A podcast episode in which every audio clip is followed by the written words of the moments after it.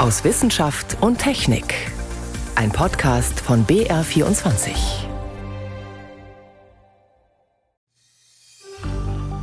Es ist eine Schabe aus einem mittelalterlichen Topf. Da haben wir mehrere solche Wellenlinien auf dieser Schabe, die mit einem kleinen organischen Gerät aus Bein, Knochen oder Holz sozusagen eingebracht wurden vom Töpfer. Und diese Scherbe und andere Funde geben neue und überraschende Einblicke in die Zeit der Stadtgründung von München, sagt Jochen Haberstroh vom Bayerischen Landesamt für Denkmalpflege. Mehr dazu gleich. Außerdem geht es bei uns um einen Herzschrittmacher, der sich im Körper vollständig auflöst. Doch zuerst sprechen wir über den neuen Weltklimabericht, dessen erster Teil morgen vorgestellt wird. Das sind drei unserer Themen heute. Am Mikrofon ist David Globig. Wir erleben gerade einen Sommer der Wetterextreme. Bei uns haben Rekordniederschläge für katastrophale Sturzfluten gesorgt, während in Nordamerika Extremhitze geherrscht hat und Waldbrände wüteten, so wie jetzt auch am Mittelmeer. Sind das Auswirkungen der Klimaerwärmung? Auswirkungen, wie sie Experten seit Jahren vorhersagen? Das fragen sich wahrscheinlich auch die Forscherinnen und Forscher, die gerade dabei sind, den neuen, den sechsten Sachstandsbericht des Weltklimarats IPCC zu erarbeiten. So ein Update gibt es etwa alle sieben Jahre. In den vergangenen zwei Wochen hat die Arbeitsgruppe 1 den ersten Teil des Berichts fertiggestellt. Morgen soll dieser Teilbericht veröffentlicht werden. Wie so ein Bericht entsteht und was davon zu erwarten ist, darüber habe ich mit meiner Kollegin Miriam Stumpfe gesprochen. Könnte es denn irgendwelche Überraschungen in diesem Bericht geben? Na, grundsätzlich fasst dieser Bericht ja zusammen, was die Wissenschaft weltweit in den letzten Jahren an Daten und Erkenntnissen gesammelt hat und was dazu veröffentlicht wurde. Also im Prinzip geht es um veröffentlichtes Wissen, das aber zusammengefasst wird. Da gibt es immer mal wieder zu Detailfragen neue Einblicke, aber die Grundaussage, die ist schon lange klar und wurde auch im letzten Bericht nochmal bekräftigt. Die Klimaerwärmung findet statt. Sie birgt Gefahren und wir sind die wesentliche Ursache. Das ist ganz besonders seit dem letzten Bericht wissenschaftlicher Konsens. Daran wird sich auch nichts ändern. Aber warum erstellen die Expertinnen und Experten dann trotzdem alle paar Jahre wieder einen neuen Bericht? Naja, bei manchen Detailfragen ist es schon wichtig, wirklich neue Daten einzufügen. Die Modelle werden auch immer besser und da geht es zum Beispiel um die Frage, wie stark steigen die Meeresspiegel. Das ist zum Beispiel eine Sache, da gab es im Vergleich zwischen vorletzten und letzten Bericht Änderungen. Das hat man nach oben korrigieren müssen. Dann auch solche Fragen, ja, wie viel CO2 nehmen die Ozeane auf? Wie wirkt sich der Klimawandel in einzelnen Regionen konkret aus? Und eben, es gibt dieses Jahr auch ein eigenes Kapitel zu Extremereignissen. Also da ist es interessant, welche neuen Daten es gibt. Und das wird auch am Montag interessant werden. In diesem Bericht ist da wirklich alles zusammengetragen, was weltweit zur Klimaerwärmung erforscht wurde? Das ist der Anspruch. Das ist eine Wahnsinnsarbeit. Also seit drei Jahren arbeitet dieses Team daran. Und man muss sagen, das, was morgen veröffentlicht wird, das ist nur der erste Teilbericht, die sogenannten naturwissenschaftlichen Grundlagen des Klimawandels. Es folgen dann in einem halben Jahr noch Möglichkeiten der Anpassung und noch ein Teilbericht zu Möglichkeiten, die Erderwärmung zu bremsen. Am aktuellen Teilbericht, da haben jetzt 230 Expertinnen und Experten mitgearbeitet aus 66 Ländern. Man hat den Anspruch, möglichst alle Kontinente vertreten zu haben. Die teilen sich dann die Literatur auf nach verschiedenen Kapiteln, lesen alles, werten das aus, treffen sich online zum Teil sogar wöchentlich und dann fassen sie zusammen, was weiß man, was weiß man nicht und was weiß man auch wie sicher. Also was der Klimarat da gerade zusammenstellt, das ist letztlich ein ja, riesiges klimawissenschaftliches Lexikon. Auch, aber nicht nur. Und das ist das Entscheidende, denn dieses Zusammenfassen allen Wissens, das ist nur die Grundlage für was Größeres. Der Weltklimarat, das ist nämlich ein wissenschaftliches und ein zwischenstaatliches Gremium. Und das Ziel ist, mit Vertretern von 195 UN-Staaten zu formulieren, was wissen wir über den Klimawandel. Deswegen ist das, was die letzten zwei Wochen passiert ist, auch ein ganz wichtiges Element. Da ist nämlich das Summary for Policymakers, die Zusammenfassung für Entscheidungsträger entstanden. Und das ist die Herausforderung aus naja, knapp 1000 Seiten Bericht, die wichtigsten Aussagen auf 30 bis 40 Seiten zusammenzufassen, runterzubrechen, auf den Punkt zu bringen und das auch für Nichtwissenschaftler verständlich. Und da wird dann schon manchmal gefeilt zwischen den Forschenden und den Vertreterinnen der Staaten, denn da geht es ums Vereinfachen und das ist die Stunde der Wahrheit. Heißt denn das, dass die Vertreter der Staaten den Text auch gegen den Willen der Wissenschaftlerinnen und Wissenschaftler an einigen Stellen noch abschwächen? Gegen den Willen der Wissenschaftlerinnen und Wissenschaftler nicht, denn die müssen zustimmen. Man muss eine gemeinsame Lösung finden. Und die Beteiligten verraten auch nicht wirklich, worüber diskutiert wird. Die vereinbaren da Verschwiegenheit, aber aus Andeutungen kann man raushören, da geht es dann vielleicht mal um die Bewertung, wie klimaschädlich sind Agrotreibstoffe. Da hat vielleicht so ein Land wie Brasilien Interessen, das ein bisschen schwächer zu formulieren. Aber letztendlich müssen die Wissenschaftler einverstanden sein. Und das macht auch diesen Bericht, diese Zusammenfassung ja so wertvoll. Alle Staaten am Ende erkennen dieses Wissen als gesichertes Wissen an erkennen auch an, welche Gefahren damit verbunden sind und die können dann nicht sagen, den Klimawandel gibt es nicht oder wir haben von nichts gewusst. Insofern ist es ein wichtiges Dokument für einen wichtigen Prozess. Ohne den hätte es sowas wie das Klimaabkommen von Paris auch nicht gegeben. Allerdings haben wir jetzt das Pariser Klimaabkommen ja eben schon seit sechs Jahren. Wie relevant ist dann der neue Bericht da überhaupt? der macht wahrscheinlich die Dringlichkeit, mit der wir handeln müssen, nochmal klar. Und wird daran erinnern, wir haben ein massives Problem. Denn das Paris-Abkommen hat nach wie vor große Lücken. Das, was die Staaten an CO2-Einsparzielen eingereicht haben, das bringt uns gerade eher auf einen 3-Grad-Pfad, aber nicht dahin, dass wir die Erwärmung unter 2 Grad halten. Und das heißt, alle Länder müssen ihre Ziele nachbessern. Dafür gab es auch eine Abgabefrist für neue Ziele. Die wurde immer weiter verschoben, weil alle getrödelt haben. Es war sehr schleppend. Jetzt gab es am 30. Juli, also vor einer guten Woche, eine Deadline. Da haben auch nur 110 Staaten was eingereicht. Im Herbst steht jetzt eine Klimakonferenz in Glasgow an, endlich, nachdem sie letztes Jahr ja verschoben wurde. Und in dieser Verhandlungsrunde müssen die Staaten tatsächlich mit neuen Zielen kommen. So war es in Paris vereinbart. Insofern, da könnte der Bericht jetzt nochmal unterstreichen, was auf dem Spiel steht. Miriam Stumpfe war das zum ersten Teil des neuen Weltklimaberichts, der morgen veröffentlicht wird. Allein in Deutschland haben Hunderttausende Menschen einen Herzschrittmacher implantiert, also ein kleines Gerät, das mit Stromimpulsen dafür sorgt, dass das Herz regelmäßig schlägt. In manchen Fällen brauchen Patientinnen und Patienten diese Unterstützung aber nur vorübergehend, zum Beispiel nach einer Operation. Damit kein zusätzlicher Eingriff notwendig ist, um das Gerät bzw. die Elektroden später wieder zu entfernen, arbeiten Forschende an einem Herzschrittmacher, der nach einer gewissen Zeit im Körper einfach verschwindet. Klingt erst einmal erstaunlich, aber die Grundidee ist in der Medizin gar nicht so neu. Helmut Nordwig berichtet. Kunststoffe, die sich im Körper nach einiger Zeit wieder auflösen, solche Materialien sind gefragt in der Medizin. Hierzulande forscht daran zum Beispiel Michael Doser von den Deutschen Instituten für Textil- und Fasertechnik in Denkendorf bei Stuttgart wenn man Knochenbruch hat und dann wird eine Platte auf den Knochen geschraubt. Da wäre es jetzt auch interessant, dass man die nicht nach ein paar Monaten dann wieder herausoperieren muss und dadurch eine zweite Operation notwendig wäre, sondern dass die sich im Laufe der Zeit einfach auflösen. Wenn ein Knochen nicht gleich das ganze Körpergewicht tragen muss, klappt das bereits. Bei Schädelknochen wird es zum Beispiel schon länger so gemacht. Auch Nahtmaterial für Operationswunden wird resorbiert, der Faden löst sich also von selbst auf. Häufig ist die Basis für solche Kunststoffe Milchsäure. Die bildet der Körper auch selbst, deshalb schadet ihm ein solches Material nicht. Das an sich eine relativ langsame Resorptionszeit hat, so etwa ein Dreivierteljahr bis ein Jahr.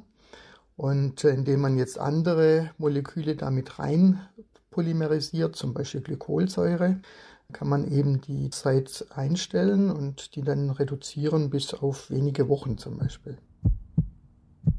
Aus einem solchen Kunststoff haben Forschende in den USA nun einen Herzschrittmacher konstruiert, der sich von selbst wieder auflöst.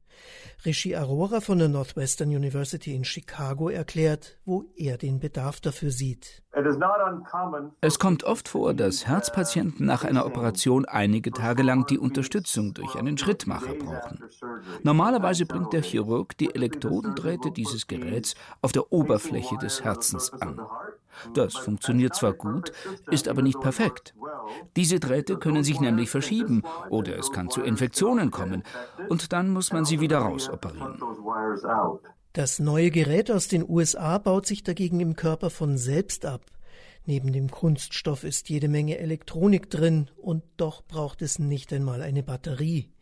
Der Herzschrittmacher hat eine Antenne und wird über einen Transponder aufgeladen. Das ist eine Art kleiner Radiosender, der vorübergehend auf die Haut geklebt wird. Jedenfalls war das in Tierversuchen so, die Rishi Arora geleitet hat. Der Schrittmacher hat bis zu einer Woche lang funktioniert. Dann hat er sich im Körper aufgelöst. Wir wollen das Material jetzt so maßschneidern, dass wir sehr genau vorherbestimmen können, wie viele Tage das Gerät arbeitet und ebenfalls in welchem Zeitraum es sich abbaut. Im Idealfall funktioniert der Schrittmacher so lange wie möglich und löst sich dann aber rasch auf. Und zwar in ungiftige Bestandteile. Sogar die Metalle für die Elektronik sind unschädlich. Magnesium zum Beispiel, das auch für Knochenschrauben eingesetzt wird. Der Biologe Michael Doser verfolgt diese Forschung aufmerksam. Die Daten, die dort beschrieben worden sind, zeigen ja, dass in den Versuchen, die sie gemacht haben, das geht ja bis zu Versuchen im Hund, dass das eigentlich ganz gut funktioniert. Für den Fachmann aus Deutschland ist aber die Frage, wird so ein biologisch abbaubarer Herzschrittmacher wirklich gebraucht? Es ist schon eine interessante Idee. Also ich kann das auch ein bisschen beurteilen weil ich selber vor zwei Jahren eine Herzoperation hatte und weiß, dass da normalerweise einem dann entsprechende Elektroden eingesetzt werden, die dann nach ein, zwei Tagen gezogen werden. Wobei die Probleme, die dort geschildert worden sind, sind eigentlich nicht so groß. Es kann schon zu Infektionen kommen, aber im Allgemeinen sind diese Drähte, diese Elektroden sind sehr feine Drähte, die sich relativ leicht und gut entfernen lassen. Also das ist jetzt nicht so das Problem. Unabhängig davon bleiben die bioabbaubaren Kunststoffe aber interessant für die Medizin. Ein Herzschrittmacher, den der Körper nach und nach abbaut, das war ein Beitrag von Helmut Nordwig. Sie hören BR24 am Sonntag aus Wissenschaft und Technik. Heute mit David Globig.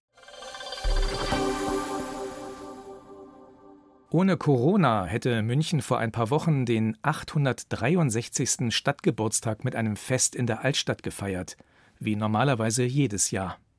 Am 14. Juni 1158 wurde die Stadt zum ersten Mal urkundlich erwähnt. Zum ursprünglichen Stadtkern rechnet man das Gebiet von der Peterskirche am Viktualienmarkt bis zum Alten Hof. Jetzt hat man allerdings ein gutes Stück außerhalb dieses Areals einen noch älteren Siedlungskern entdeckt. Muss man die Stadtgeschichte von München etwa umschreiben? Mehr dazu von Dorothee Rengeling. Circa zehn Keramikscherben, jede höchstens Handteller groß, liegen auf einem Tisch in der Restaurierungswerkstätte im Bayerischen Landesamt für Denkmalpflege. Die meisten sind schwarz, einige hell, andere rötlich oder sandfarben. Und zu den ältesten Stücken gehört dann dieses merkwürdige Ding hier. Der Hauptkonservator Jochen Haberstroh hält eine grau-schwarze Scherbe mit unregelmäßigen Kanten unter eine Lampe.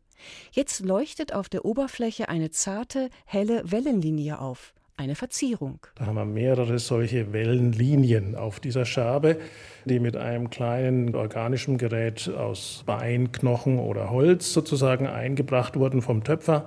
Es ist eine Schabe aus einem mittelalterlichen Topf, der über diese Verzierung eben gut datiert werden kann und zwar eben in die Zeit um 1000, vielleicht etwas früher, vielleicht etwas später. Das ist eines unserer ältesten Stücke.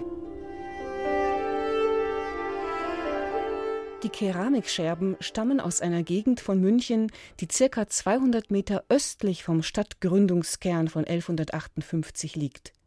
Das lässt die Forscher vermuten, dass es neben dem bisherigen Siedlungskern rund um den alten Hof einen zweiten, 150 Jahre älteren geben muss. Und natürlich haben wir immer tatsächlich in diesem Stadtzentrum nach den Wurzeln der mittelalterlichen Stadtgründung sozusagen gesucht. Und umso überraschter waren wir jetzt eben, dass wir gar nicht im Stadtzentrum hier diese Anhaltspunkte finden, sondern außerhalb. Der neu entdeckte ältere Siedlungskern wurde offenbar auch nach der Stadtgründung nicht aufgegeben.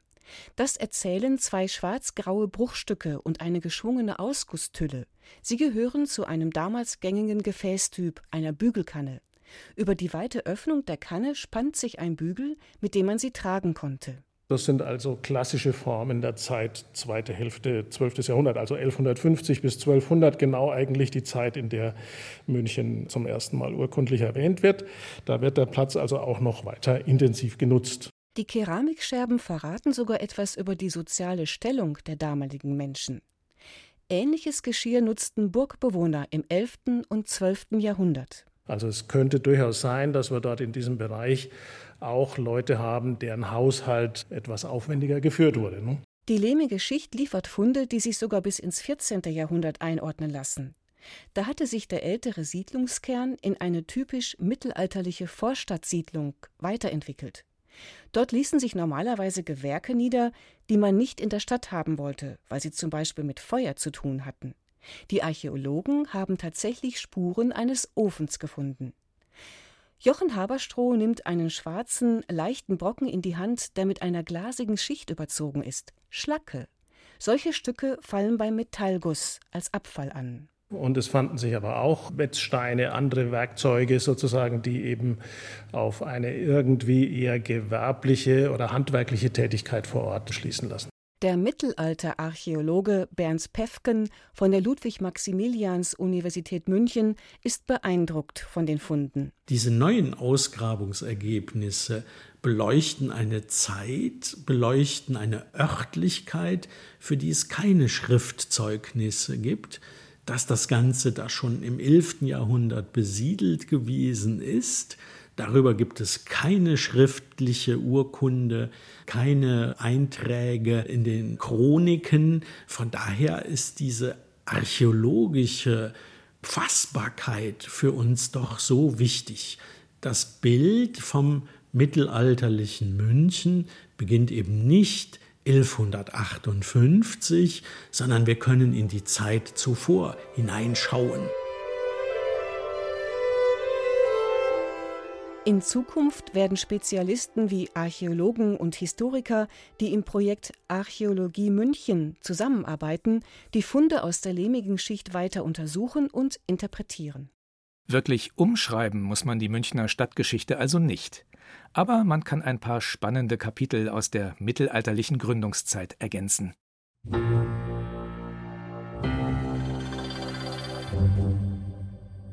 Auch heute noch träumen viele davon, irgendwann einmal den Partner oder die Partnerin fürs Leben zu treffen, die eine Person, die perfekt zu einem selbst passt und mit der man gemeinsam glücklich alt werden kann, bei der man spürt, das ist Seelenverwandtschaft und wahre Liebe. Tatsächlich läuft es meist viel weniger romantisch ab, wenn zwei sich finden. Die Natur hat ein paar entscheidende Grundmuster entwickelt, wie er und sie zusammenkommen, um für Nachwuchs zu sorgen. Dabei spielen biologische und chemische Prozesse eine entscheidende Rolle. Wie viel Evolution im Verlieben steckt, das fragt Susi Weichselbaumer zum Start einer kleinen Sommerserie. Chemie der Liebe. Das weiß die Wissenschaft über Sex. Evolution des Verliebens.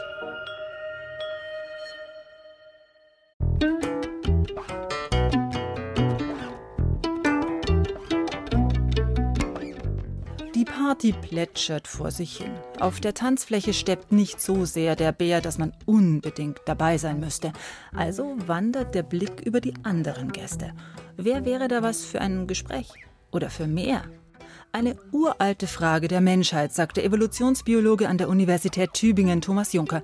Überhaupt ein uraltes Muster in der Natur. Er und sie suchen sich und finden sich zwecks Fortpflanzung. Die ersten zwei Milliarden Jahre haben ja die Organismen ohne Sexualität sich fortgepflanzt und viele Pflanzen aber Sexualität hat dann einen offensichtlich als großer Vorteil hat sich das erwiesen und deswegen hat sich das seit vielleicht einer Million Jahre und jetzt auch bei fast allen Tieren und vielen Pflanzen durchgesetzt, weil es zu einer Durchmischung der Gene führt. Das hat man, wenn man nur über Klonen sich fortpflanzt oder durch Zellteilung hat man das nicht. Studien zeigen, es gibt da wohl eine grundsätzliche Linie. Die Frau etwa schützt ihre Ressourcen. Wenn sie wählen kann, nimmt sie nicht jeden. Auf der Tanzfläche beispielsweise erkennt sie schnell, ist er was für mich, weil abenteuerlustig, kräftig, ausdauernd? Besonders ein Tanzstil ist wohl Garant dafür. Wissenschaftler der Universität Göttingen filmten Bewegungen von Männern und übertrugen diese auf Trickfiguren. Damit spielte das Aussehen keine Rolle mehr. Die Frauen in der Studie begeisterten sich vor allem für die Trickfiguren, die Hals und Oberkörper häufig und auf verschiedene Art wandten und bogen und die das rechte Knie schnell bewegten. Tatsächlich erwiesen sich diese Tänzer in weiteren Untersuchungen als körperlich stärker und als wagemutiger. Evolutionsbiologisch betrachtet also als gesunde und fitte Partner mit wahrscheinlich guten Genen. Männer ihrerseits fanden Tänzerinnen besonders attraktiv, die gerade im fruchtbaren Zeitraum ihres Zyklus sind. Studien zeigen, dass Frauen sich dann auffälliger kleiden, eine gesündere Gesichtsfarbe haben, insgesamt mehr strahlen. Genauso mögen Männer große Augen und volle Lippen. Dafür sorgt bei den Frauen der hohe Östrogenspiegel rund um den Eisprung. Wenn man mal anschaut, dass man durch das Küssen oder sich näher kommen, das Streicheln, ähm, sich berühren und so weiter, natürlich ganz viele Informationen kriegt über den körperlichen und natürlich auch charakterlichen und geistigen Zustand der anderen Person. Das ist im Prinzip ja eine Art Geschmacksprobe, wo man testet, ähm, ob ähm, der, die, die, das Immunsystem zusammenpasst, wechselseitig. Denn das ist evolutionsbiologisch gesehen das Ziel. Es finden sich zwei, deren Immunsysteme möglichst unterschiedlich sind. Bekommen sie zusammen Kinder, haben die durch die so verschiedenen Anlagen der Eltern eine breite Krankheitsabwehr. Wer in Sachen Immunsystem und Nachwuchsplanung zu einem passt, das zeigt sich vor allem über Duftstoffe. Bestimmte Gene beeinflussen den Körpergeruch.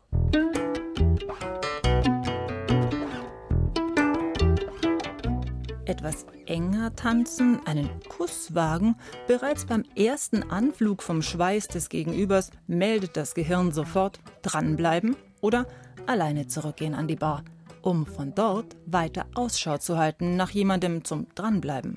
Möglichst lange dranbleiben, erklärt der Tübinger Evolutionsbiologe Juncker. Bei Menschen ist es eigentlich relativ eindeutig, das liegt an dieser extremen Aufwendigkeit der Aufwendigkeit, Kinder auszutragen und großzuziehen, denn die werden beim Menschen erst spät flügge. Das geht ja, weil das Gehirn ja auch sehr langsam sich erst entwickelt nach der Geburt, natürlich über Jahre. Und äh, das ist so aufwendig, dass das offensichtlich die Frauen alleine nicht gut geschafft haben. Schon vor etwa zwei Millionen Jahren, wir reden jetzt von zwei Millionen Jahren etwa, als diese Gehirnentwicklung so zugenommen hat. Da wurden sozusagen die Männer äh, wurden immer nützlicher, wenn man so will. Wie die Höhlenfrauen suchen die Frauen heute zuverlässige, tatkräftige Partner. Männer stehen vor einem anderen Dilemma. Die fruchtbare Zeit der Partnerin ist begrenzt. Je jünger und gesünder, desto besser die Chancen auf Stammhalterin und Stammhalter. Und wenn's mal nicht so läuft wie im Lehrbuch? Stichwort Patchwork-Familie, Samenspende, künstliche Befruchtung. Die Menschheit stirbt dadurch nicht aus. Aus evolutionsbiologischer Sicht ist einzig zentral, dass Samen und Eizelle von Vater und Mutter sich finden und diese beiden möglichst unterschiedliche Immunsysteme aufweisen. Damit startet das Baby mit breiter Krankheitsabwehr in die Welt und die Evolution geht weiter. Das war die erste Folge unserer Sommerserie Chemie der Liebe von Susi Weichselbaumer. Es gibt alle sechs Teile auch im Netz auf br.de-wissen. So viel aus Wissenschaft und Technik. Am Mikrofon war David Globig.